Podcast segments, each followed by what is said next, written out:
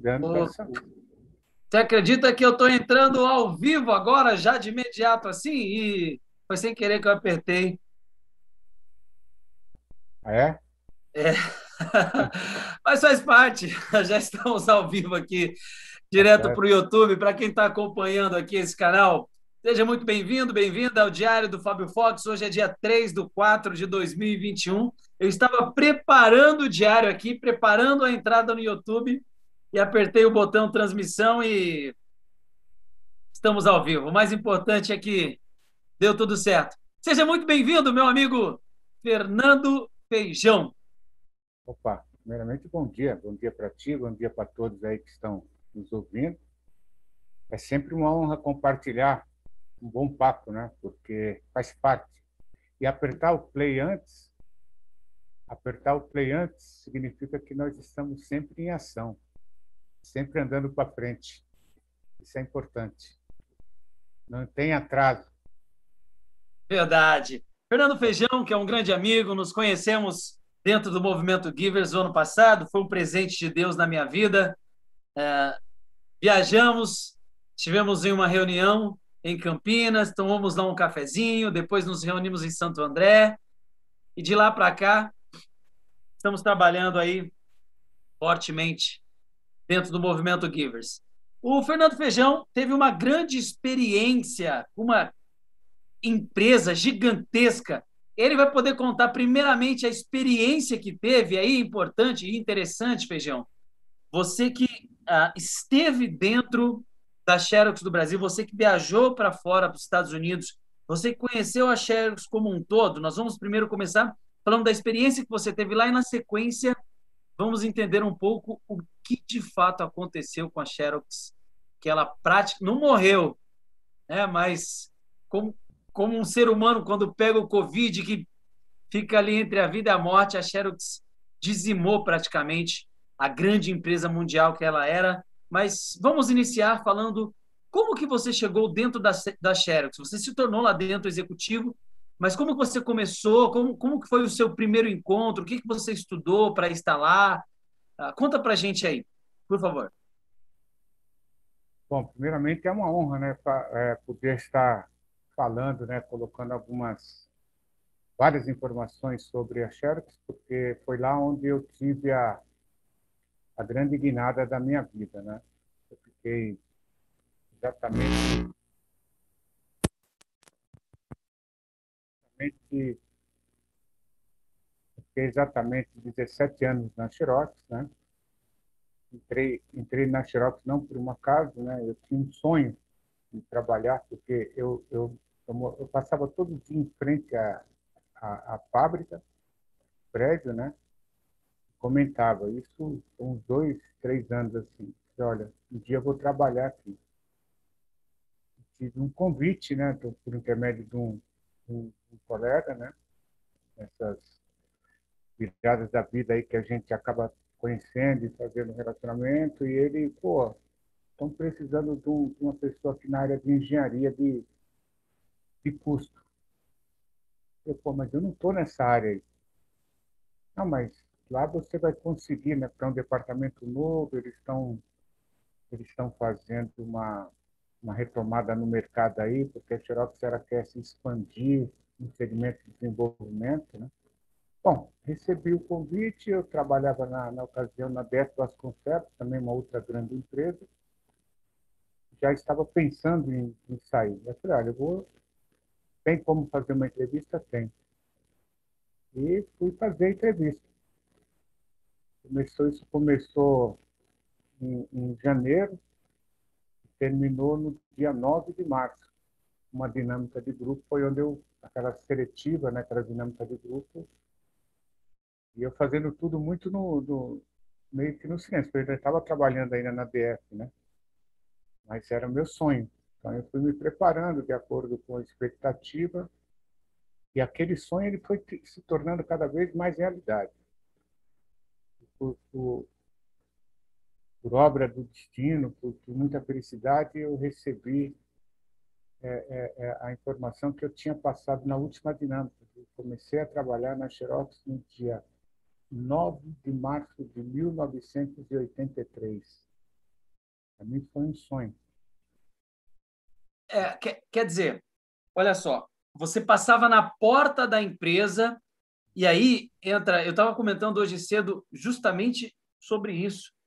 Uh, tudo que a gente apresenta, tudo que nós oferecemos para o universo, o universo fala: toma, é isso é. que você quer, eu te dou.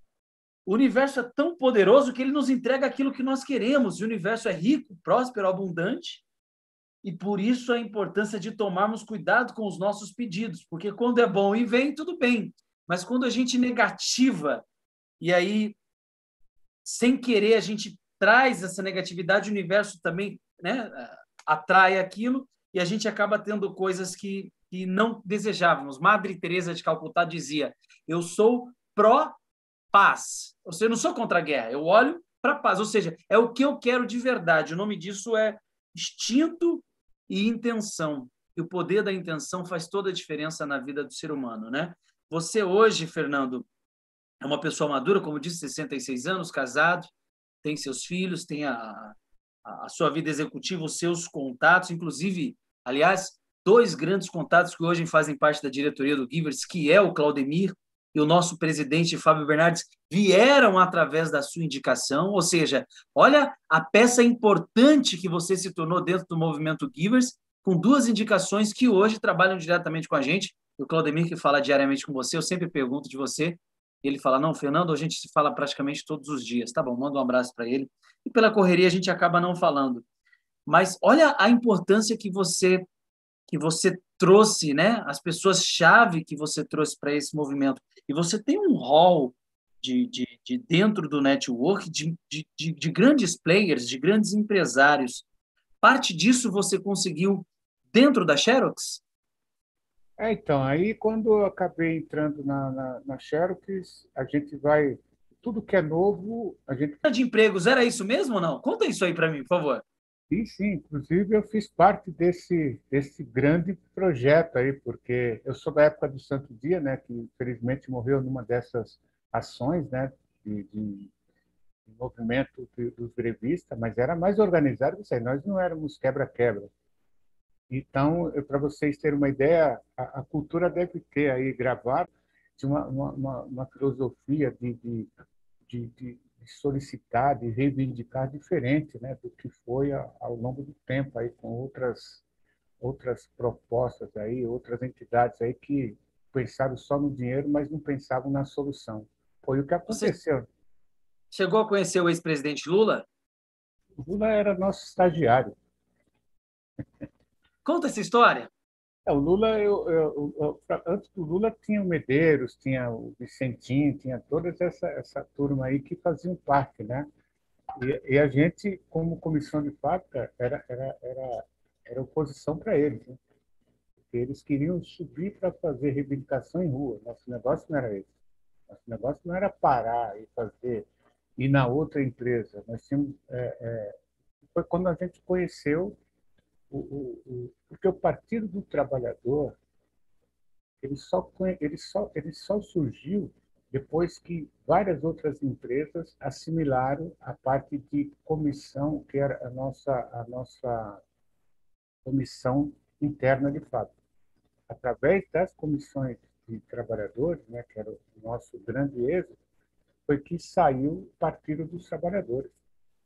Que aí tinha um conflito, né? sindicato é, comissão de fábrica e a, é, é, é, esse partido que estava surgindo, que aí já era mais politizado. Né? Os caras, a turma começou, a gente era contra a política, né? a gente não tinha nada, nada a ver com política. Nosso negócio era reivindicar para o nosso sustento, buscar objetividade naquilo que, que era o nosso, garantir o nosso trabalho e garantir o merecimento que nós tínhamos por aquilo que a gente fazia. Então, quem tinha que resolver o problema político era a empresa. Então, o, quando surgiu o, o Lula no ABC, a gente já conhecia Medeiros, que eu expulsei ele dentro de uma reunião dentro da, da, da empresa, a Express Sul. Esposa para vender cafezinho na porta das fábricas. É, na verdade, eu não, eu servia dentro da própria empresa lá. Eu levava e já tinha aquela cadernetinha, por exemplo, Fábio, você quer o quê? Eu quero pão de queijo com café com leite. Eu já estava ali de manhã, ali só fazendo a fila. Eu abria o meu isopor e servia você e já era. Entendeu? Só que eu tinha que chegar cedo, porque quando dava sete horas eu tinha que estar no meu posto de trabalho, entendeu? Então, você quer tomar café? Eu atendo até tipo 15 para 7. Depois eu tenho que pôr meu, meu uniforme e ir para a fábrica. E nessa época você já trabalhava na Xerox? Não, não. Nessa época ainda não. Era, isso é 84, né? 1980. Quando que você entrou na Xerox? 88. 1988. Quatro anos depois. Imaginaria ou não? Sonhava, né?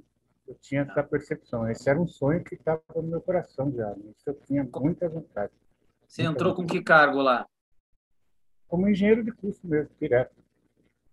E, o, Fernando, é, conta um pouquinho da tua experiência, das viagens, é, do amadurecimento profissional na sua vida decorrente do tempo que você esteve dentro da Xerox? É, eu acho que tudo começou, foi bem dentro da, da quando eu iniciei, né? Tem coisas que é assim, quando você dá o primeiro pontapé, que as pessoas sabem que você dá o chute certo, dá o tiro certo, usa as palavras certas, você começa a ser diferente, né? Eu na dinâmica de grupo, Deus o tenha hoje aqui, porque eu acabei perdendo, acabei perdendo não, Deus está cuidando dele, né? Esse meu gerente, né?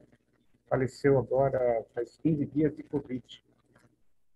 Foi a pessoa que, que me colocou dentro da, da, da Xerox, né? Nós somos um time muito, muito forte, né? De engenheiros e tecnólogos e quando eu estava na dinâmica, estava em 88, né? Eu, a, a, gerente de RH, ele, o, ele era diretor da área, né? E tinha um gerente, né? Que estava na, na da minha equipe lá. Eu, eu chegou uma pergunta e disse assim, olha, uma das questões, qual a sua expectativa de estar desenvolvendo aqui dentro da empresa daqui cinco anos. Aí eu olhei para ele, que era meu, meu, meu, meu gerente direto, olha, eu, quem fez essa pergunta foi a, a né, que era, que era a gerente de RH. Eu disse, olha, eu gostaria de estar no lugar onde está o Gilmar. Imagina perguntar, eu dizer que eu queria estar no seu lugar daqui cinco anos isso já deu um impacto, né? Dali já começou a perceber que as pessoas, né? na época eu parecia um doido, eu tinha cabeleira, né? eu era black power, tinha, sabe, aquele... Mas não tinha nada a ver. Eu lembro. Quer dizer, o seu, porque assim, antigamente, hoje tudo bem, hoje, a, a, acho que do ano 2000 para cá, Fernando, essa ousadia em querer subir e crescer, e as empresas buscam isso, né? Pessoas que tenham ah, o desejo de dessa alavancagem profissional, porque é difícil encontrar hoje funcionários que realmente queiram crescer dentro da empresa. Só que no passado, se você fala isso, você quer ser chefe, você quer subir, era um absurdo para quem estava em cima, era uma, uma é, praticamente um, um, um, tiro no pé que a pessoa daria falando uma coisa dessa. E como é que foi aceita essa, essa sua, esse seu ponto de vista?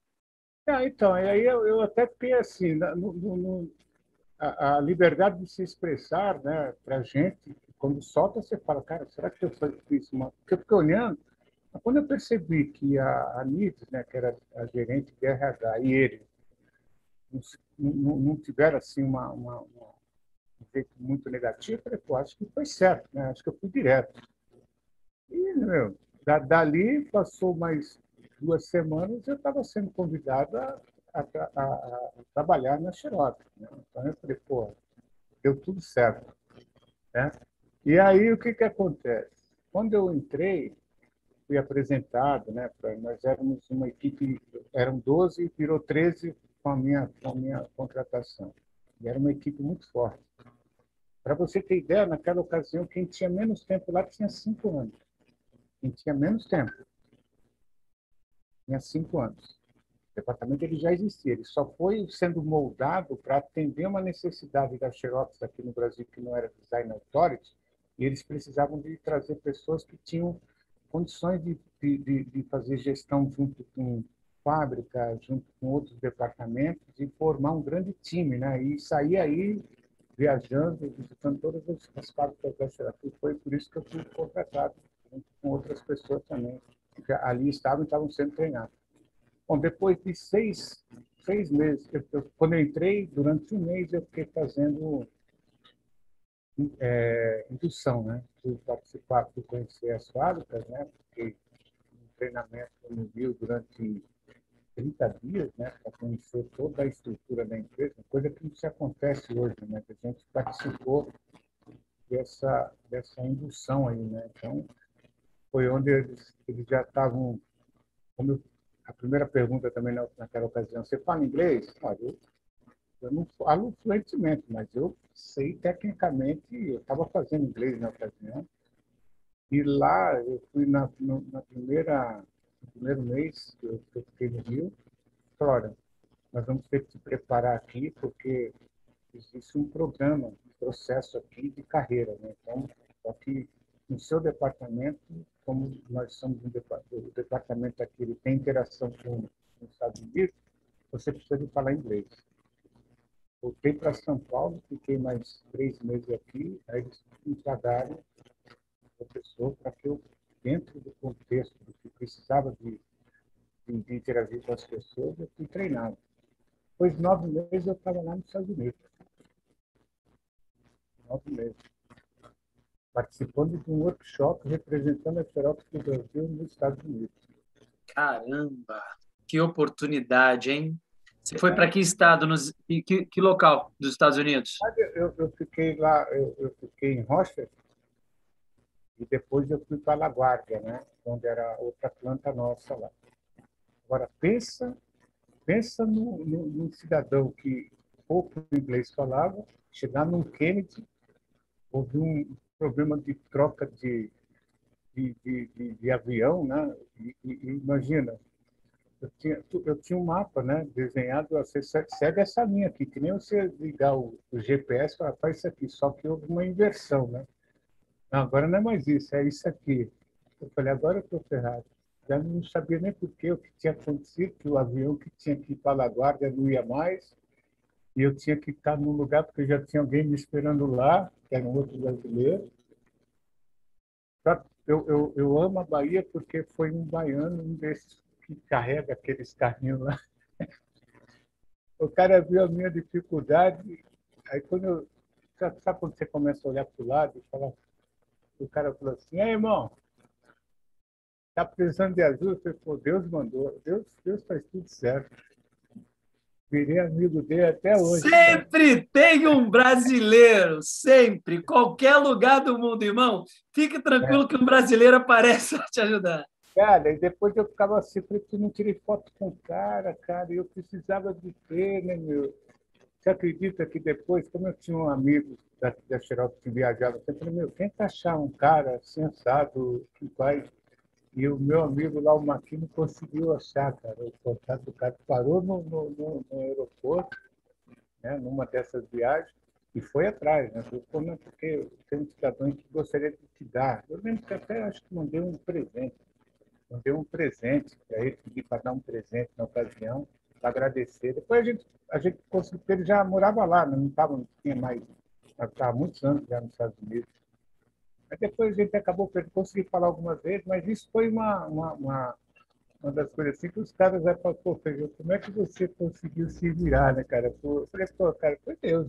Colocou um cara na minha frente, o cara pegou na minha mão e foi me levando. Vai ali, ó. Porra, ali é muito grande, né? O aeroporto é... Caramba! É e, e, quanto tempo você ficou lá nos Estados Unidos? Eu fiquei um mês na primeira instância, né? Que foi o workshop, né? Depois eu voltei, voltei, depois voltei de novo para os Estados Unidos e fui para o Canadá. Aí fiquei 45 dias. Né? No Canadá? No Canadá. Aí ficava assim, né? Era 15 dias nos Estados Unidos e 15 dias no Nós estamos participando de um treinamento do desenvolvimento de um novo equipamento, né? uma máquina nova aqui para o Brasil.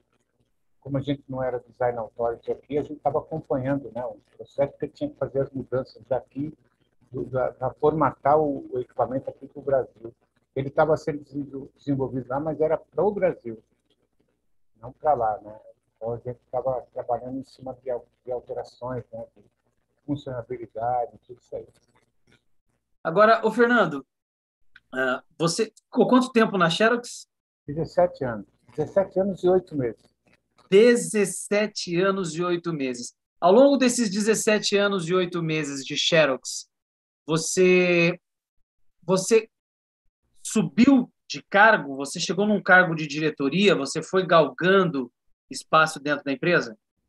Não, porque eles tinham o, o, a, a, função que a gente tinha lá é, era assim: os engenheiros de custo eles eram interface né, para todas as plantas. A Xerox foi a única empresa de, de, desse naipe aí que, que colocou fábrica no Brasil. Então, eu, o que, que eu fazia? Eu era, eu era a pessoa que tinha voz, voz né, ativa para conversar com todos os diretores de planta da Xerox, Manaus, Bahia, Rio, é, é, Espírito Santo, onde tinha a planta da Xerox, né, eu, tinha que fazer algumas adequações, a função nossa e a autonomia que nós tínhamos era chegar. Então, não era nem cargo. É, assim, cargo, assim, na, na ocasião não era ser gerente para poder mandar no não eu tinha autonomia olha eu estou mandando o feijão aí que ele está representando o departamento de interação para consistência disso aqui acabou entendeu então vamos montar uma área nova aqui de produção feijão vai lá analisa lá e traz para gente conversa com fulano beltrano e ciclano entendeu então não era eu tinha assim eu era um facilitador né um interface né que a gente, nosso departamento, todos nós, todos nós, ali, os 13, tínhamos essa, cada um dentro da sua área. A minha área na, dentro da Xerox, né, isso é importante, eu, eu cuidava da área de estamparia, usinagem e fundição. Entendeu? Então, todos esses, esses segmentos né, para a formatação do equipamento, né, eu, eu, cuidava disso aí. Então, eu, eu, além das fábricas, eu trabalhava com os fornecedores, não importa em qual estado eles estivessem. Por exemplo, fala São Paulo. Eu conheci, aí, aí é onde começou os meus networks, né? Era isso que eu ia falar. Quer dizer, porque hoje você, você é uma pessoa assim que tem um, um, vasto contato, né? Não sei se você é. tem isso na agenda, se tem isso em um Trello, se tem isso aí em um, em um, em um não, não, sei onde está, ou se está é. na sua cabeça, mas o, o, número de pessoas que você tem é absurdo. Como você consegue manter e como você manteve ao longo dos anos. Quando a, alguém fala sobre network, a primeira pessoa que me vem à cabeça é você. E olha que eu tenho muitos amigos ao redor do Brasil e do mundo. Mas quando se fala em network, conexão com pessoas, Fernando Feijão me vem à mente. Por quê? Me conta. Então, porque é, isso aí me ajudou, né? Aí eu fui aperfeiçoando isso aí, né? Ao longo do tempo eu fui...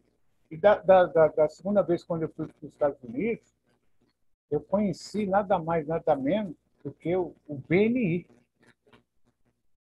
Aí eu estou falando de 2002. Você conheceu o BNI nos é. Estados Unidos. Estados Unidos. Mas Caramba, assim, me conta essa experiência, tava, Feijão. Eu estava numa, eu estava numa reunião de network com, com, com, o pessoal da China, né, da, da Holanda, alguns, alguns, alguns parceiros aqui do Brasil, né? E aí saiu um comentário, né? Que, olha, vai ter uma reunião de negócio, não sei o quê, e eu ali, assim, como que é isso? Aí, sempre por quê, né? Porque a gente, eu sempre fui uma pessoa que meio, meio entrão, né? Para poder, na, na, forma de expressar, na forma de, de querer conhecer. E aí eu comecei... Vamos alterar essa palavra? Vamos alterar a palavra entrão? Ousado. Eu gosto ousado. da palavra ousado. ousado, ousado. Um dia um cara falou, Fábio, você é abelhudo. Mas o que é abelhudo? Abelhudo é entrão. Eu falei, não, eu sou ousado, irmão. Eu ouso, eu vou para cima. Né? Então você é um cara ousado, feijão. Claro que hoje mais maduro, né? 66 anos, já não tem tanto combustível, é. já é um cara bem mais vivido, experiente, sabe onde pisar. Mas isso você só consegue alcançar ao longo da jornada. Agora, BNI em 2002 não tinha no Brasil, né? Não, e aliás ele tinha até um outro nome lá, né? Eu não, não sei como é que era na época, mas enfim, aí eu conheci um dos, dos, dos, dos engenheiros lá, participava, né? E aí ele falou, Feijão, se você me, me, me convidou, E a gente acabei indo, né? Mas assim, como ouvinte e tal, e aquilo foi me abrindo. Foi quando eu comecei a intensificar essa parte de network. Eu, eu já estava participando pela Xerox, uma reunião de negócio. Tudo isso que a gente fala hoje aí, videoconferência, de, de reunião de negócio, como a Xerox não era design authority aqui, já existia esse processo. Eu mando o, o, o, engenheiro aí, vocês conversam e a gente tem autonomia para Então, essas coisas você percebe, num formato diferente, evidentemente, do que é hoje, mas a gente já fazia essa atividade lá atrás. E aí, eu, quando eu fui nessa reunião lá que eu conheci, eu nem me lembro direito quais mas eu comecei a desenvolver né, essa, essa, essa oportunidade. Aí, quando eu voltei aqui, quando eu voltei para o Brasil, a gente deu uma ideia, a gente tinha uma, as nossas reuniões de eu falei, pô, por que, que a gente não faz? Olha bem o que aconteceu, isso já era 2000 e pouquinho. Eu falei assim, como nós tínhamos muitas, muitos encontros né, nas fábricas, nos fornecedores, eu falei, pô, a gente não consegue fazer uma reunião com os fornecedores aqui internos, igual eu, eu, eu tive lá nos Estados Unidos, Aí os caras falaram, pô, é, é, legal isso aí. Nós fizemos o primeiro encontro dos fornecedores da Xerox aqui no Brasil. Você tem noção disso aí? Então era assim, qual era a ideia? Era fazer o seguinte, cara, nós temos essa peça aqui para fazer, essa máquina. Acabamos de descobrir é. o pai do BNI no Brasil. O BNI não existia no Brasil. É. Quem trouxe a ideia para o Brasil está aqui diante de nós. Você sabe que esse, esse, esse, esse nosso encontro vira podcast, né?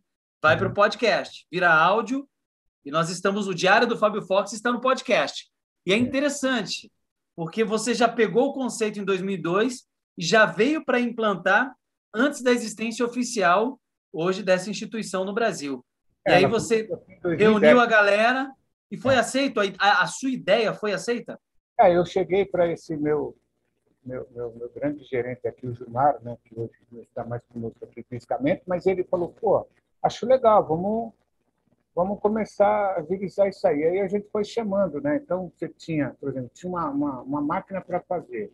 Pô, traz a máquina para cá, traz os, os, fornecedores e diz, olha, e, e, a gente sempre tinha aquela, você não tinha ainda eles definido quem ia fazer, né? Qual, aqueles, aquela quantidade de itens ali, por exemplo, de usinado, eu tenho é, 100 peças aqui usinadas. Eu não vou direcionar tudo para um, um, um, para um fornecedor só. A gente trazia lá quatro, cinco fornecedores, mostrava para ele, falava, veja o que você consegue fazer aqui até atingir os 100% das nossas necessidades, a nível de valor, a nível de qualidade né, e certificação. Tudo tinha um, um protocolo, um procedimento para que você pudesse nos corresponder com relação à sua proposta de valor né, para aquele item. E aí a gente tinha tudo, né? hoje é, CRM, mas naquela época lá nós já tínhamos uma gestão de controle que a gente absorvia todas essas informações e filtrava para chegar no consenso. Esse era o, o, papel nosso como engenheiro de custo, PCE, Purchase Cost Engineer. É, essa era a nossa função. A gente fazia justamente essa filtragem aí, cada um dentro da sua área. E aí eu comecei. Daí, quando começou nessa usinagem, já foi para a parte plástica, já foi para a parte eletrônica, já foi para outros segmentos. Né?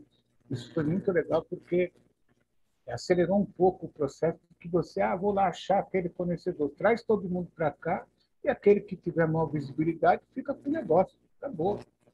Isso ele condensou mais, né? ficou um negócio mais atrativo, né? as pessoas intensificaram, a gente via frente a frente se realmente o que aquela empresa estava propondo para nós estava dentro do contexto, entendeu? Sabe, em vez do cara resolver lá dentro do terreno dele, ele resolvia dentro da nossa conta, que era o que a gente... Isso a gente fazia, inclusive, até na nossa fábrica, né? nas nossas fábricas. Dependia onde é, porque tinha aquele problema da logística. Meu querido, a reunião vai ser lá em Resende. Por quê? Porque quando você fizer a peça, tem que entregar lá. Então, já vamos lá para você saber como é que é. Aí o cara já intensificava, o cliente, o fornecedor já intensificava onde era a linha de montagem, que era tudo, tudo aquilo que a gente precisava. Não adianta você falar, pô, eu vou fazer aqui, mas vou entregar em Manaus. O cara não faz mal programa, né? Vamos entregar. Nessa perto. época já existia um padrão de qualidade, pelo menos um padrão é. de exigência. Não é como hoje, né? Hoje está mais sofisticado, a tecnologia avançada faz com que as empresas criam processos muito mais estruturados, mas naquela época as grandes empresas, nós estamos falando da Xerox, né? inclusive a Xerox foi tão forte nos comerciais que os próprios equipamentos fabricados pela empresa tinham o nome de Xerox. Eu queria que você falasse um pouco sobre isso, Feijão. Por que, que o equipamento, que era outro nome, uma máquina de copiar, é, até hoje é chamado. Você vai em São Paulo, eu quero tirar uma Xerox. É, na, realidade, na realidade, a Xerox começou com máquina fotográfica, né? não começou com, com máquina de equipamento. A Xerox ela foi antes da Kodak. Depois ela foi fazer computador. Entendeu? Começou com máquina fotográfica depois virou computador, foi para o segmento computador e depois virou. Que faz muito sentido, né? Se você pegar a ideologia da, do processo, fala, pô, faz sentido, né? Depois ela foi se agregando com o IBM, né, com outras empresas, grandes players aí, para poder chegar no, no, numa tecnologia mais de ponta, né? Até para fazer uma colocação aqui, é, é, é para poder chegar pelo Supremo, a Xerox era só saiu do Brasil por uma série de questões. Uma delas era, era, era, era a situação política econômica do país. Naquela ocasião, né, foi 2000 e, 2010, é, 2010 acho que foi o último, quando fechou a última planta dela aqui, 2010, 2011, né? Mas por ter vindo para o Brasil, ter investido muito, é o que está acontecendo hoje. É assim, nós não temos, não dá para a gente tentar achar que as grandes empresas que vieram de fora, elas não tiveram problemas, né? da mesma forma que nós estamos tendo agora com, com as nossas gestões internas. Imagina o cara vir ter que aceitar ou deixar de fazer as coisas porque tem alguns empecilhos. E um deles era a questão de impostos, né? Porque eles não acreditavam que, porra, cara, eu estou ganhando menos dinheiro do que vocês aí, ou nós não estamos fazendo a coisa certa, porque a gente investe aí, apesar de vocês terem autonomia né, de fazer a, o desenvolvimento e a, e, a, e a venda, nós somos o, nós temos um nome, né? O nome é nosso. Então tinha uma série de coisas, né? Mas ela era muito, era, era, era, era assim bastante direta, né? Eu conheci, conheci o presidente da, da, da Xerox nos Estados Unidos, né? o que a gente que a gente tem muita certeza que ela continua com a mesma força no, ela continua com a mesma força nos Estados Unidos e aqui hoje ainda continua você tem ainda as grandes os grandes players aí você vai no Banco do Brasil você vai em alguns na, no CERP, você vai nessa eles continuam tendo equipamento Xerox né? Mas eles tiraram todas as plantas daqui, já que eles eram design authority, nós não tínhamos essa, essa, essa liberdade, eles acharam por bem vocês agora vêm importar. Importa, nós fazemos tudo aqui. Eles já tinham, eles não, a gente não, não fazia peça aqui para mandar para lá, nós adequávamos os equipamentos aqui, entendeu? Então, o que acontece é que, ao longo do Ela tempo... Foi ela foi ao longo dos anos, e aí você vai entrar nessa parte agora, e é a questão de que tem a Xerox, tem o trabalho que ela faz, e tem as outras empresas que vão tendo oportunidades, né? Imagina aí, a, como que cresce uma cidade? Vem a Igreja Católica, instala lá no pico mais alto a, a, a capelinha, que no fundo essa capelinha vai virar uma catedral, e os povoados ao redor vão tomando conta. Ah, quando a Xerox instala um lugar, as outras empresas, obviamente, opa, ali é a oportunidade, porque se a Xerox foi para lá, é porque alguma coisa boa ali ela viu. Uma grande corporação. E aí vai se e aí tem tecnologia, então, enfim, dentro desse processo tem um processo interno da empresa. A gente chama de fofa, né? É fofa que é feito, não é isso? É. Já chegou a fazer o fofo ou não, feijão? Não. É o, o, o é, é, o SWAT. Ah. Sim, sim. O SWOT, né? Oportunidades, forças e fraquezas. Então, e aí as empresas ao redor, a tecnologia, tudo que vai acontecendo, vai trazendo, vai barateando, né? E aí você vai perdendo o mercado, perdendo força. E aí essa é a pergunta chave deste nosso encontro. O que é que aconteceu com a Xerox? Eu acho que, é, só para usar o exemplo que você usou, né? imagina que quando você falou da Igreja Católica, né? depois que ela se instala, não que ela fosse a primeira, as outras, né? Porque como a religião ela é, ela é ampla, né? As outras também que são entre aspas de, de outros seguidores, né? Elas começam também a se instalarem, né?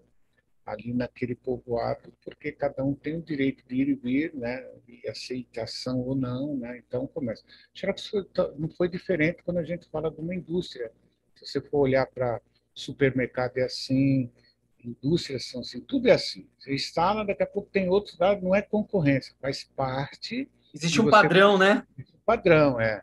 Um padrão. Então, é um padrão. Tem você tem o grande, o médio, o pequeno, ou você tem todos os grandes juntos, é todo mundo, todo mundo quer vender, tem direito, é direito, direito para todos. Direitos iguais. Aconteceu, iguais. aconteceu um fato comigo interessante. em 2016, quando eu cheguei em Angola, não se falava em marketing digital. Uhum. Não se existia gatilhos mentais, não se falava em copywriter. É. E eu já tinha aprendido isso em 2012. Em 2014, eu iniciei minha trajetória dentro do digital. E foi interessante. Como que eu cheguei em Angola, né? Dando um ponto aí tá, dentro da conversa que nós estamos tendo. Eu comecei em 2014 a postar vídeos dos trabalhos que eu fazia no Brasil, rodando. Então eu ia para Curitiba, eu ia para o sul, eu ia para Brasília, Goiânia, eu ia para todos os lugares, Amazonas, Rio de Janeiro, Maceió, Aracaju, e eu filmava. Ó, oh, tô aqui em Aracaju hoje e hoje vendi um milhão de reais. E olha como foi. E comecei a postar isso. Comecei a postar em 2014. Início de 2014. Fevereiro de 2014. Em setembro de 2015, quase um ano e meio depois, acho que mais de um ano e meio depois, uma empresa de Angola viu os meus trabalhos no YouTube e falou: Eu quero esse negócio aqui. Mas na minha empresa e me convidou para ir para lá. E aí a negociação se estendeu praticamente quase um ano para que eu pudesse ir para lá, porque eu não conhecia, era um país desconhecido e tal. Tinha muito medo, né? Eu tinha viajado mais para fora, mas aqui, né, região, regiões próximas, Latinoamérica, né, Chile, Paraguai, Uruguai, tinha ido para Argentina, não tinha ido, não tinha atravessado o oceano. E quando eu cheguei lá, que eu levei a, a essa ideia de marketing digital, uma pessoa participou da minha palestra, na outra semana ela estava dando palestra falando de gatilhos mentais. E aí o outro que participou da dele também. Então, as pessoas pegam, pô, essa ideia gostei. E vai praticando, e vai praticando, e, e, e, e vai acontecendo. Ou seja, quando o, esse furo ele é pequeno, você ainda consegue manter ele como empresa. Mas quando vários estão fazendo a mesma coisa, inclusive tendo fornecedores e trabalhando. Aí entra toda uma guerra mercadológica aqui que nós não vamos entrar profundo nela. Que vai drenando a empresa e ela vai ficando enxuta, enxuta, enxuta, enxuta, enxuta. Como aconteceu recentemente com a Ford, que fechou suas é. operações no Brasil e está operando no Brasil ainda, mas através da Argentina, com importação, que é muito mais barato do que produzir no próprio Brasil. Uhum. O mesmo aconteceu com a Xerox? É, eu acho que ela, não, a gente não entende, não, não, não, foi muito nesse nesse vínculo aí da, da comercial, mas o que, a, que eu particularmente, né, alguns colegas aí que tínhamos mais aproximação entendemos, foi que a, as, as outras empresas, né, que faziam a divisão de fatia do mercado também, elas foram entrando, né, e aí você começa a ter assim, uma coisa é você ser o número um, né, a nível de ter todos os outros que vinham eles não não tinha não não colocavam o nome nós somos uma copiadora nós somos uma, uma empresa que faz Xerox só que o nome dela ela começou também ela começou a achar assim peraí né? os caras estão ajudando a gente também não está complicando porque apesar de você ter o nome lá na barra lá né por exemplo você pegava lá Lexmark né que era uma, uma, uma fabricava fabricava é, é, é, máquinas de, de xerografia. Ninguém colocava, venha tirar uma xerografia. Você fala o quê? Tirar uma cópia, você vai tirar uma xerox, entre cópia. Xerox você fala, porque cópia é uma coisa, xerox é outra. Entendeu? Xerox é fotografia, cópia é você tirar a impressão, entendeu? Então existia essa, só que o nome Xerox ele, ele, ele contemplava um contexto geral e ficava difícil, cara. Uma hora eu vou tirar uma cópia, outra hora eu vou tirar, não, vou tirar uma Xerox, pronto. Não importa o que formar, você vai sair no, no, na parte de cima ou você vai sair embaixo, Né? Porque se sai embaixo, é cópia. Estou copiando. E se eu estou tirando em cima, estou fazendo uma foto. Entendeu? Então, é... A Xerox foi uma sacada sem querer inocente, não foi proposital. É, é. Eu acredito que sim, porque, veja bem, eu tenho alguns contatos né, com alguns amigos que hoje estão nos Estados Unidos ainda, né, trabalham, inclusive, na China. Meu, não tivemos impacto aqui, é lógico, tivemos impacto, impacto comercial, porque da mesma forma que as empresas, os parceiros aqui, né, eles não falam muito em concorrência, a gente que divide muito isso aqui, né, cara? Fala assim, os parceiros, porque quando divide, por exemplo, você sabe, a Xerox ainda continua produzindo toner aqui no Brasil, na Bahia, lá em Camaçari, para todos esses outros players aí que fabricam máquinas e copiadoras. Entendeu? Por quê? Porque é uma tecnologia de ponta, é uma tecnologia própria dela. Entendeu? Ela vende toner para esse pessoal. Não tem como você dizer, quem fabrica, quem fabrica toner é a Xerox. Então, eu não sei qual é a, o tamanho da fatia do mercado disso aí, mas ela fabrica, né? Então, você tem várias... Para você chegar nessa, nessa, nessa tecnologia, que nem você fala Coca-Cola, você também põe o nome aí, sei lá, passa, mas ninguém vai te entregar o, o, o, o ouro, né? Receita é, mágica, né? É, então. então, é assim, eu acho que eles tiveram uma outra sacada além dessas que influenciaram dentro do, da decisão deles, né, de manter ou não, porque é muito complicado, né? Você começa a ter umas variáveis que eu acho que no final das contas, olha, a gente quer manter o nosso padrão aqui em cima. E a gente é sabedor disso, né? Nós somos num país que as coisas mudam muito de uma hora para outra, né? E esses caras são muito assertivos, né? Dentro do eu quero trazer esse carro para fazer nesse formato. Não, mas não quero que você mude, eu quero esse carro aqui você começa a mudar, complica. Eu acho que, falando a nível de, não da tecnologia, mas a nível de negócio, talvez eles tenham identificado esse, esse formato aí e resolveram, resolveram não, fizeram, né? Foram fechando todas as plantas, todas. Hoje, hoje ela não mantém nenhuma operação ativa no Brasil, a Xerox? Só comercial. Só comercial. Só comercial.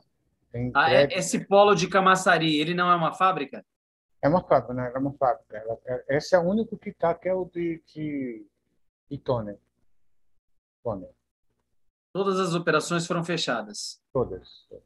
Você tem uma ideia, a, fábrica, a maior fábrica nossa que era em Resende, não somente... Resende, Rio de Janeiro. Hoje ela foi vendida, inclusive, para uma outra empresa, aí, pra, acho que para a área de automobilística. Era... Muito bom. Mas, enfim, eu, tô, eu, eu, eu, foi, foi uma. Foi a padrão dos padrões a nível de conhecimento, a nível de interação, a nível de integração, né? E para mim foi sempre será a número um dentro daquilo que eu digo como onde eu estive, que eu me senti melhor, foi lá. Muito bom. Esse é o Fernando Feijão, um grande amigo que hoje está no movimento Givers. Ele, e eu não sabia dessa questão do BNI. Nós vamos entrar aqui na parte de network. E o Fernando Feijão esteve dentro do BNI. E eu queria saber, Fernando, é, quanto tempo você ficou no BNI? Como você conheceu e entrou? E de 2002, que você o conheceu nos Estados Unidos, para de fato ele se consolidar no Brasil, quanto tempo levou? É, eu comecei em 2010 aqui no Brasil, né? Foi quando o BNI veio, né? Através do tive uma aproximação já com o Matos Martins, né? Que era o, que é o presidente do, do BNI no Brasil. Aí já começou, a gente já começa pela, pela, pelo caminho certo, né? Vamos conhecer logo o presidente. Alguém me apresentou para ele, porque eu falei, eu já tinha participado de outros outros network aí, outros grupos, né? Assim, não participado assim, conhecido, né? Sempre pesquisando. E aí eu conheci ele em 2009, finalzinho de 2009, 2010 eu já estava aí junto com uma, uma equipe aí montando um grupo aqui no Brasil. Fiquei 10 anos. Tenho muita muito orgulho de falar porque eu também assim a de network É porque assim, né, eu não gosto muito de falar de. Porque, é assim, se alguém vier falar mal de Givers, é, é, é, é porque não, não esteve, não está lá dentro e não tem todas as contemplações para dizer. Né? Você pode fazer comentário, mas você não deve falar numa, numa, numa linguagem de que, porra, não presta, não sei o quê. Não é. Eu acho que assim, é, é de cada um, né? Porque se você perguntar para o presidente do, do, do, do, do BNI qual era a intenção dele, ele fala para você, eu, fiz isso aqui. Eu você dizer, olha, eu tenho a, a, maior, a maior literatura do mundo, que é a Bíblia, eu tenho ela aqui, está aqui. Você lê e interpreta. Cada um tem a sua interpretação mas ela está ali escrita. Acho que tudo que a gente faz na vida é assim. Quando você, você desenvolveu a ideia do livro, você teve, olha, eu, eu preciso disso aqui. Aí você vai trazendo as pessoas, elas vão se, elas, elas vão trilhando cada um com um formato. Uhum. Então fica muito difícil, né? A gente dizer que, porra, cara, não é o, não é o produto que está errado, são as pessoas que carregam o produto é que direcionam para os lados diferentes, uhum. entendeu? Você foi cirúrgico, meu irmão. Cara, divino, que iluminação. Eu senti agora batizado pelo Espírito Santo. Porque, me perdoa, mas puta que pariu.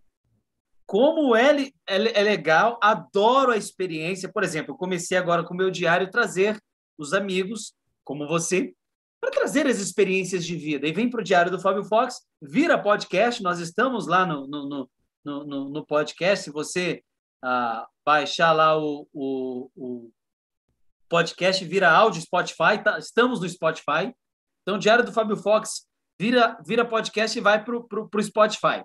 Então, essa, essa, esse assunto aqui, ele vai estar disponível no Spotify para as pessoas ouvirem. Justamente a questão de comunidade, Fernando. E você tem o controle das tuas ações, mas não das ações do outro. Você falou, ah, fundou o, o, o, o, você fundou o Givers. Eu quero colocar um adendo aqui que eu não fundei o Givers. Não foi o Fábio Fox. Junto com o Fernando Saldanha, junto que você conhece, que foi presidente, com o Carlos Marques, junto com o Arthur Dias, que é o proprietário da agência Wi-Fi. Na época, nós tínhamos a Renata, o Cídio da maçonaria, que trouxe o conceito de maçonaria, o Tiago, Tiago Braga, que foi gerente de um banco na Alemanha, assumiu a operação no Brasil. Então, tinham grandes cabeças juntos que pensaram o Givers, não foi Fábio Fox. Então, veio da ideia de. Tinham 12 pessoas conosco. E aí, juntos, pensamos: vamos criar um grupo homogêneo, onde a gente troca experiências, que não seja um bem só para negócios, mas que seja mais familiar, que seja NetWeaver ao invés de network. Cara, vamos. Então, nós criamos juntos ali a, a, a, a ideia. E aí, quem trouxe na época Givers Again, quem deu o nome Givers Again foi o Fernando Saldanha. Só que aí o, o Márcio Okabe, que estava conosco na época, falou: olha, essa marca já é registrada, não pode usar Givers Again. E aí o Arthur falou: deixa comigo que eu resolvo. Mais tarde eu vou trazer um nome. A gente estava todo mundo esperando na expectativa de um nome, um outro nome. E aí o Arthur chegou e falou assim: já sei, tira o Gan. Assim, sim. Como assim, Tirugen? É isso aí. Givers. Cara, genial.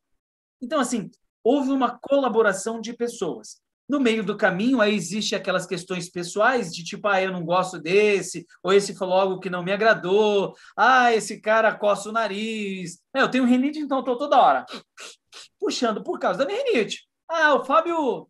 Então, aí as peculiaridades vai fazendo as pessoas se afastarem. Tudo bem, tá tudo certo. E muita gente tem, isso é muito padrão, é, iniciativas e pouca acabativa. A grande maioria das pessoas. Por que, que 1% das pessoas realmente chega no topo?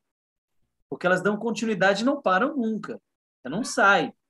Você acompanha os desafios, se afasta, volta. Por exemplo, você teve uma época que estava com a gente ali colada, e depois você focou mais no seu negócio, e aí talvez você volte e depois sai de novo, mas você não para. Você continua. Por quê? Porque o segredo é: se eu fiz algo, eu vou com ele até depois do fim. Enquanto eu não conseguir os meus objetivos, eu não paro. Eu vou até alcançar. Né? Einstein falava isso. Apegue-se às suas metas, não a coisas ou pessoas, porque pessoas decepcionam, traem, magoam, chateiam, mentem, e está tudo bem. E você pode esperar isso de alguém. E as coisas? As coisas quebram, somem, te roubam, desaparecem, rasgam, estragam. E metas? Metas não. Quando você atingiu uma legal, próxima. Atingiu, próxima. E aí no final da vida você olha, caraca, quanta coisa eu conquistei. Porque você não olhou para o destino, você olhou para o caminho. Porque o segredo não está no destino, está no caminho. Por exemplo, essa interação que nós temos aqui. Que coisa maravilhosa que vai ficar. A data deste sábado, dia 3 do 4, 3 de abril, vai ficar registrado na vida do Fernando Feijão, na vida do Fábio Fox e daquelas pessoas que estão nos ouvindo e pegando a experiência, porque a tua experiência de vida, o que você passou para a gente, o que aconteceu com a Xerox, quantas pessoas hoje perguntam, caramba, o que aconteceu com a Xerox? E hoje elas têm a noção do que houve, porque você traz a tua experiência, você compartilha. E a ideia do Givers é essa, compartilhar a experiência para o crescimento do outro. Porque nós não somos seres mas vivenciando uma experiência terrena. E o que, que nós levamos? Porra nenhuma.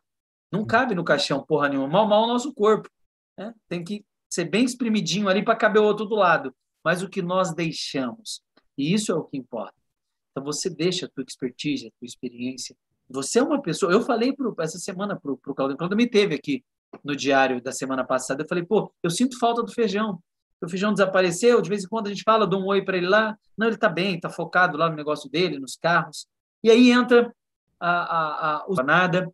E o que faz hoje, aos 66 anos de vida, o senhor Fernando Feijão? Opa, 66 anos completado agora dia primeiro, né? Que foi dia da mentira, mas é verdade que eu estou, estou aqui. É. Bom, na realidade, né, o que eu tenho feito... Parabéns, né? Vou Opa. cortar você aqui para parabenizá-lo. Feliz aniversário, parabéns. Obrigado. E esse 66 dure muito mais anos e muito mais experiência para que você possa continuar fazendo o que vocês são representações muito fortes dentro do movimento. E aí que entra a sua falta. Porque você trouxe dois grandes players, um é o nosso presidente, que é o Fábio Bernardes, o outro que é o Claudemir, que de fato conta. Aos 66 anos de idade completados há três dias... Já tinha programado todas as feiras de 2021 e 2022 tive que abortar tudo isso aí, porque muitos não Eu atendia a indústria. Né? Eu tenho quatro empresas aí que eu era prestador de serviço de representatividade para eles na Feira da Mecânica. Então, ter a agilidade facilidade de fazer via online. Está bem claro isso. Era isso que eu ia te perguntar. O mercado, porque assim, tudo bem. É, a única coisa que eu vou fazer, ah, houve um acidente, cara, tá fora aí entra uma essa é justamente isso, né? Até onde eu posso ir? Aonde é o meu limite? Por isso que é importante você se autoconhecer, porque você vai até o teu limite. Fora do teu alcance, não tem que se preocupar. Ah, os Estados Unidos estão tá tentando soltar uma bomba lá em Hiroshima. Cara, o que, que eu tenho a ver com isso? Então é um assunto que não me cabe. Eu não vou tomar partido. Ah, o Bolsonaro vai comprar não sei quantas. Cara, o que, que eu tenho a ver com o Bolsonaro trazer vacina para o Brasil?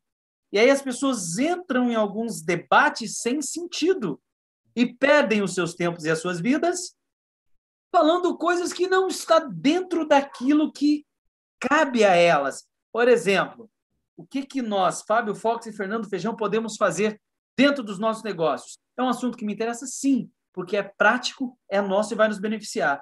Agora, o que que Hiroshima, o que que Estados Unidos, a não ser que nós tenhamos ah, dentro do planejamento de ação é, atuar fortemente nos Estados Unidos. Não, olha, eu quero atuar com o Givers nos Estados Unidos. Aí sim, vamos lá. Fernando Feijão, como é que está a economia lá? O dólar está alto, está baixo? Quem você conhece lá? Cara, você viu que o presidente vai fazer tal coisa, vai fechar a fronteira? Mas por que, que é esse assunto? Porque a gente está pretendendo viajar para lá. Está podendo nos Estados Unidos? Pode ir a partir de Miami? Pode ir a partir de Orlando? Dá? Então, quer dizer, a gente cria dentro do escopo daquilo que nos interessa, que é foco nosso. Agora, o que não cabe, e as pessoas trazem esse assunto, Fernando. Você já aconteceu isso muito com você? Você que é um cara é, de E aí você perde tempo, perde reunião, e, e não dá em nada. É como patinar no gelo ou como andar em uma esteira. Você até se movimenta e faz energia, mas você não chega a lugar nenhum. porque não tem objetividade. Faz sentido, Feijão? Faz, faz. Então, foi, é, bem, é bem nesse, nesse foco aí, Fabião, que eu, que eu comecei a direcionar. Falei, bom, não são todas né, as atividades, então, de, de dois. Quando, quando fecharam as portas, é que eu tive que me cuidar para não me expor muito. E eu fiquei com alguns, alguns empresários aí, pô, Feijão, o que, que nós vamos fazer? Eu falei, cara, eu não consigo achar uma solução, porque não sou eu que estou fechando as portas, né? são as portas que estão fechando para nós, né? porque a gente não consegue mover as atividades, eu não consigo. Se eu fizer isso aqui, eu vou preso, eu vou ser contaminado, vai acontecer uma série de coisas. Então, eu comecei a partir de, de, de comecinho, logo em março, né? ainda teve um pouquinho de liberdade, porque eu sempre gostei de mexer com carro, já tinha comentado da Caoa, dentro da Nissan, dentro da Mitsubishi, para intensificar e saber deles qual era a dor e qual era a expectativa deles. Estamos fazendo já faz tempo. Nós não estamos fazendo isso daqui por conta da pandemia. É que isso já era protocolo nosso. Aí, aquilo que você falou, a gente pega esse gancho e vem, vim aqui, sentei e falei, caramba, eu preciso começar a desenhar alguma coisa nesse sentido. Aí fui na, na, na, no shoppings de carro, né? Eu falei, só que eu preciso, eu não quero trabalhar para todo mundo, eu quero trabalhar para alguns, mas que tenham lojas em todos os grandes players. Então eu escolhi, primeiro eu escolhi os grandes players. Quem era? Shopping Cristal, Shopping das Nações, Shopping Global. Aí eu falei, eu vou verificar desses quatro quem são os players que têm loja não somente em uma delas, mas tem em todas. Aí, você, eu, é, aí foi legal. Você, você, sabe que eu trabalhei em todos esses shoppings, né? Sim, sim, você comentou. No Global, eu tive uma experiência muito grande no Cristal, que é do Doutor Elias. É. Um grande amigo. Agora você agora vem bateu aqui em, em mim o, o sentimento de, de, de desse crescimento profissional que eu tive e eu admiro muito ele, que chama-se Zildo. Inclusive, é. eu quero ver se eu convido ele. Acredito ser difícil ele vir aqui no Diário do Fábio Fox, porque ele é um cara que não aparece nas câmeras, ele é bastidor. Quando é. eu conheci o Paulo Silvino, falecido Paulo Silvino, né? O Severino uhum. da Rede Globo, tem a entrevista eu fazendo com o Severino dentro do Auto Shopping Cristal. Ficou uma hora ali batendo papo. Então, ele era o contratado oficial do, do, do aquele cara crachá, né? Da Globo, que fazia o Zorra é. Total faleceu acho que tem, tem uns dois anos. Conheci ele, a esposa, almoçávamos juntos. Toda vez que nós íamos gravar para o Auto Shopping Cristal, ele era o, o, o, o, garoto propaganda contratado. E dali começou a, a, a, minha jornada com artistas, né? dentro da televisão, pelo Auto Shopping Cristal, que eu fazia venda. É, na televisão, aparecia na Band ao vivo, falando dos carros, e depois eu fui para a rádio. E aí foi quando eu fui para a Jovem Pan, ah, passei pela Metropolitana e principalmente ali a minha, a minha fase ouro da rádio, como, como é, vendedor, falando do shopping que está fazendo a venda, entrando ali a cada meia hora com quadro de cinco minutos na, na Transamérica, a Rádio do Tesão, né, que tem um T gigante ali. Eles, você conhece a Rádio do Tesão, né? Eles ficam ali em Mogi das Cruzes. Uhum transcontinental. E ali foi a minha. Porque todo mundo ouvia, ela foi naquela época, era uma das rádios mais ouvidas. Eu entrava ao vivo e direto lá do shopping e vendia muito, mas vendia a época dos feiros. Chegou a pegar, você lembra isso, Fernando? Que você alugava um espaço, levava os lojistas para esse espaço, fazia o feirão de automóveis e, cara, chegava a vender 400 carros em um único dia. Você pegou essa época ou não? Pô, peguei, peguei, participei vários, não somente na AMB, mas eu participei em shopping, né? Carrefour também chegou a fazer, né? Faz o, na, os estacionamentos, né? Estacionamento. Eu fiz parte, inclusive, da, da gestão de, de organização para algumas, algumas lojas, né? Controlava toda essa esse translado aí dos carros, né? Sair da loja para ir para lá e depois voltar de novo fazer isso aí. Eu era pago para fazer essa, essa administração aí. Entendeu? Então, muito legal. Muito bom. E aí, você agora com a pandemia, porque assim, hoje não vende o que vendia na época, né? Hoje então, não vende o que vendia na época. mas, mas a gente tem é, é, aí onde entra a experiência, né? O Fábio pode até é, imaginar. Eu vou, eu vou ser bem, eu vou ser bem claro. Eu acho que se não fosse a pandemia, né, nós já teríamos que, que estarmos dentro desse contexto. Hoje, você não adianta você querer que 400 pessoas vão vá a uma feira para comprar um carro. Quando você olha hoje os facilitadores que nós temos hoje de delivery, né, de tudo, foi aí onde entrou a FFK, que é a minha empresa, né? A gente começou a analisar, eu comecei a analisar isso aí. Já, você tem uma ideia, todo dia da, da, da, das 11 até as 2 da manhã, eu fico aqui desenhando, pensando no, no formato para mim poder atender o cliente. Então, o que, que, que, eu fiz? Eu comecei a, a, conversar com esse pessoal do, do, do shopping eu tenho quatro grandes empresários né, que, que me solicitaram essa prestação de serviço. Eu comecei, então vamos lá, deixa eu fazer umas perguntas. Quantos carros vocês recebem? Quantas, quantas a sua demanda de carro que o Fábio veio aqui na loja e não achou? E você, como é que você faz? Ah, eu anoto aqui para mandar. Sabe essas anotações? Eu falei, peraí, como é que é essas anotações? Passa para mim aqui. Comecei a mostrar uma escala de visibilidade né, para ele. Fala, pô, eu posso cuidar disso aí para você. O que, que você acha? Ah, não, mas isso aqui. Não, como que você. Qual é o turnover que você tem que sair? Qual o tempo que você leva, né? Porque tempo vale ouro, né? Então você tem um cliente esperando uma coisa que você só vai fazer no final do dia se tiver tempo. Porque você tem que cuidar de documentos, tem que cuidar disso, daquilo, outro e tal. Você começa a colocar alguns, alguns pilares, alguns planos, e o cara, quando você mostra para ele, fala, cara, você não consegue. Aí você cria uma, uma, uma insatisfação do seu cliente por conta de performance. Então, quando você junta essa experiência né, com esse fator de você poder, ter, você poder resolver o problema dele, a FFK veio para isso aqui. Então, você vai fazer o seguinte: você me traz isso aqui para mim, e eu não posso trabalhar para todo mundo, por isso que eu digo que só posso trabalhar para quatro, né? A demanda já é grande, né? E aí você coloca isso aqui dentro de uma plataforma de CRM e você começa disponibilizar isso aqui para algumas pessoas que vão me auxiliar. Então, por exemplo, hoje eu tenho os âncoras. Eu, chego assim e falo assim, olha, por exemplo, eu tenho a Alessandra, uma, uma, uma, uma colega que está numa região. Eu tenho Bruno, que é um que está numa outra região. Eu separei norte, sul, leste e oeste. Falei, cara, vocês vão ficar responsáveis. É a mesma lista, mas eu quero prioridade. Eu quero que você cuide desse aqui, então eu tenho 40 carros. Você cuida de 10 aqui, outro cuida de 10, outro cuida de 10, eu separei. E essas pessoas buscam que o lojista precisa, o que o cliente precisa. Aí você tem um protocolo. Tem que ser com essa quilometragem, tem que ser dessa cor. Aí o feijão vai lá, né? primeiro eu faço uma análise, faço uma analogia. Você cumpriu todo o protocolo? Cumprir. Se estiver muito próximo, está tudo certo. Todas essas lojas, eles têm um profissional que faz avaliação interna. Você trabalhou, você sabe, tem os avaliadores internos. Esses caras hoje, eles têm que estar conectados com um cara que vai fazer a, a vistoria cautelar e ele vai dar o go-ahead para o empreendedor, lá, o lojista, pagar. Só que eu vou na casa, por exemplo, vou comprar o carro do Fábio eu vou na sua casa, onde está esse seu carro, né? ou o avaliador, baseado no protocolo que eu já disponibilizei para ele, nós vamos comprar o seu carro.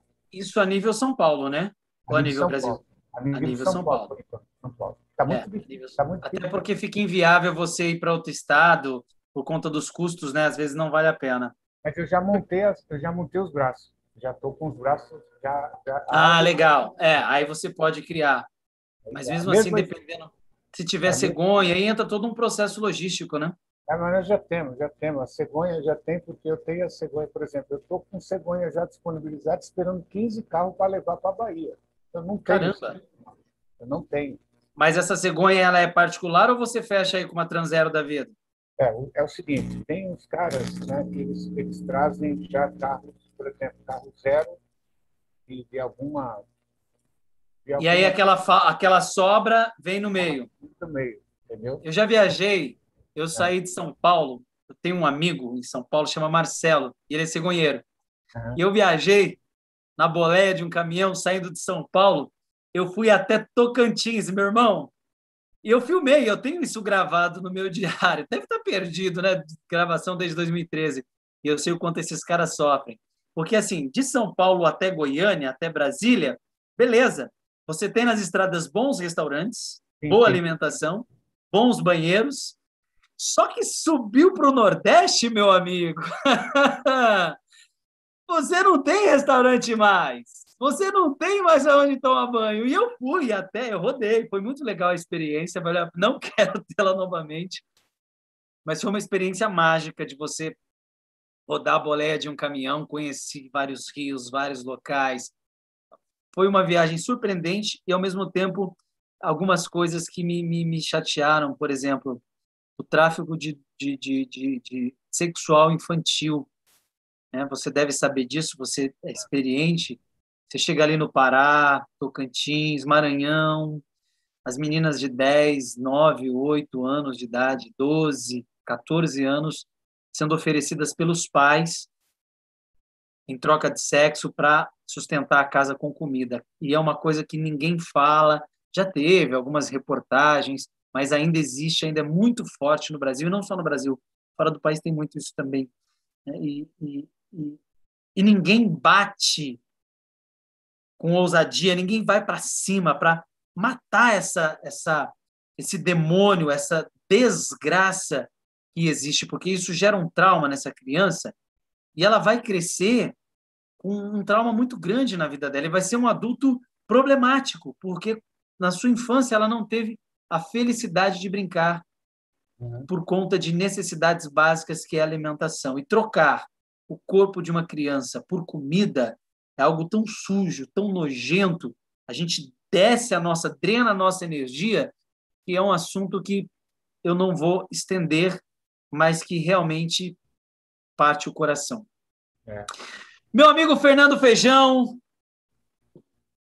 gratidão pela sua vida, gratidão por estar conosco no Movimento Givers.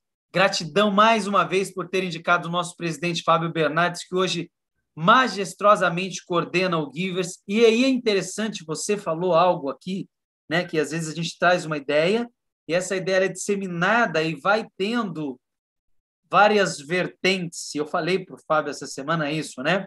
No catolicismo tem o padre bom e o padre mau. No evangelho tem o pastor bom e o pastor mau. No, mundo do, do, do, do conglomerado dos meetings, né, da, das preleções tem o palestrante bom e o palestrante mau. Na medicina tem o médico bom e o médico mau. Né? E no Givers tem os Givers bons e os Givers maus. E é uma coisa que está fora do nosso controle. A pergunta de quem é Givers e você é um membro Givers é qual é a minha parte dentro desse contexto? O que, que eu posso e o que, que eu não posso? Qual é o meu limite? Quais são as minhas possibilidades acima dos limites, né? Quais são as minhas possibilidades aqui dentro? E como eu posso criar outras oportunidades? Porque é aberto, é um grupo homogêneo, não tem um dono único, né? Nós somos donos, você é dono. Então você vem e traz as ideias, elas podem ou não ser aceitas pelo grupo, o grupo decide. Existe um grupo, existe. Existe um time, existe. Existe uma força, existe.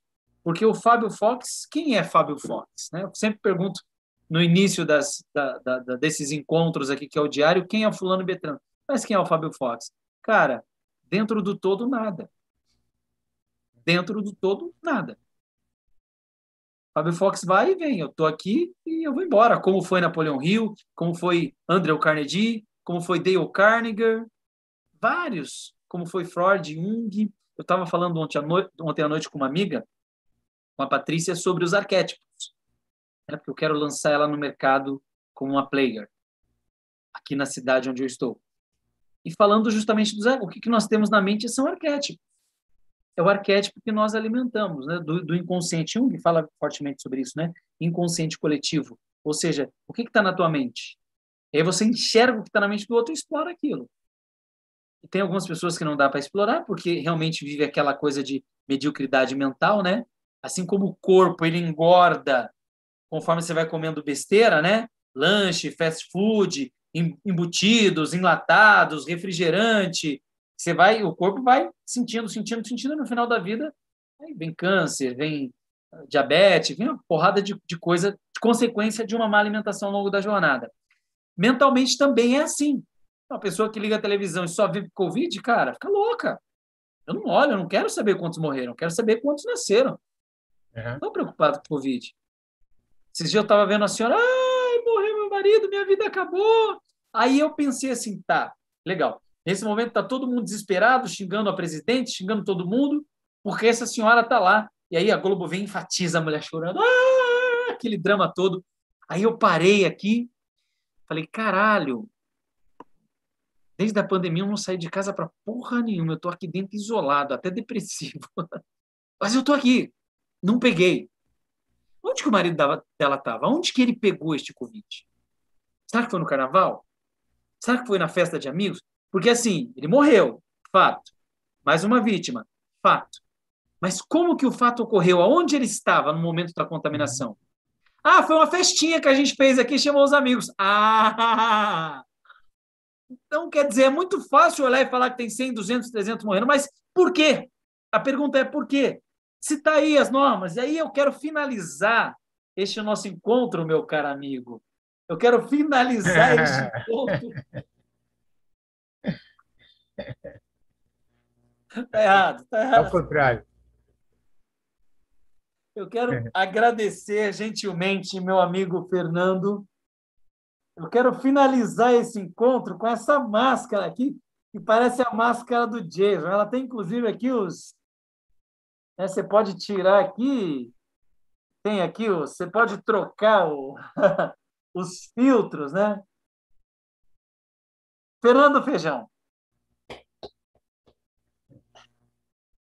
Você sabe o que, que essa máscara representa? Isso aqui é um presente que eu ganhei de um amigo. Quem me deu essa máscara? Ah, eu acho que foi o feijão. Foi você. Quero te agradecer. Sempre uso ela. As pessoas olham assim, se assustam, que isso. Mas ela realmente protege, né? Ela tem todos os as certificações, é emborrachada, tem aqui o filtro que você troca, ela já vem com os filtros. E eu ia te perguntar justamente isso. Você continua representando a empresa de máscaras? Sim, sim. Na verdade, eu estou fazendo, assim, não é o carro-chefe, né? Assim, mas eu tenho, eu tenho vendido, tenho entregado, tenho representado, sim. É que o foco hoje está no, no automóvel, porque surgiu essa outra oportunidade aí, né? só para concretizar a questão do, do, carro, primeiro agradecer você por, por, ter falado da máscara, porque isso aqui é o elemento número um hoje na nossa vida, hoje, amanhã e sempre. Né? Hoje, amanhã e sempre. E o álcool também. Não pensa que vai ficar nessa, nesse, nesse, nesse, só nesse. Tem que continuar. E, e, e também, só para finalizar a questão do carro, Fábio, é assim: hoje eu compro o seu carro na sua garagem e resolvo todos os problemas da, da, da, da da finalização também, tudo digital. Então, era um dos, dos grandes das grandes virtudes, né, que a gente utilizou todo o sistema, toda a sistemática que nós temos hoje de avaliações, de, de, de, de, de concretização para a compra do, do imóvel, do, do, do, do automóvel, é, num tempo muito hábil, né? Então, você estava falando da, da feira, né? Eu vou, a gente vai lançar a feira digital. Então, você vai comprar o carro com sistema 3D. Você vai ver o carro, você vai entrar dentro dele lá. Nós já estamos trabalhando nisso aí. Então, a feira vai ser digital. Entendeu? Por que isso, Fábio? Porque hoje nós já temos a Feira da Mecânica de 2022. Ela vai ter um pré-lançamento agora em setembro, outubro, digital. Já aconteceu da agro, da, da, da agro né? Agora vai acontecer a da mecânica. Né? O que ia acontecer pessoal não vai ser, não vai acontecer esse ano e eles estão pouco, eles estão até pensando que em 2022 talvez também não. Então vai ter a digital, entendeu? E a gente vai fazer isso aí com o carro. Aguarde. Muito bem! Esse é Fernando Feijão, o Homem Network do Movimento Givers. Para finalizar, meu camarada, é, eu quero passar aqui os seus contatos para que as pessoas que nos acompanham possam te contactar, adquirir mais experiência. Eu sei que o nosso tempo aqui é bastante curto, né? E aí nós estamos ao vivo neste momento, ó, o pessoal está assistindo a gente ali. E aí eu quero abrir, uh, Feijão, deixa eu, eu, interromper aqui essa, essa página. Eu quero abrir o podcast aqui, eu quero avisar logo de, de, de fim aqui para a galera que o, o Diário do Fábio Fox, esse nosso encontro, ele virou podcast. Então, quer dizer, vai ficar disponível não só aqui no YouTube, para quem nos ouve, mas também em forma de podcast lá no Spotify. Então, olha só, só digitar lá no Spotify Diário do Fábio Fox, que todas as entrevistas, olha lá, ó, a entrevista com o nosso amigo Claudemir aqui, ó, Claudemir Soares. É, então, todas as entrevistas que passam pelo Diário do Fábio Fox no YouTube viram podcast e você pode ouvi-las baixando aí o seu Spotify. Bacana. Legal, né?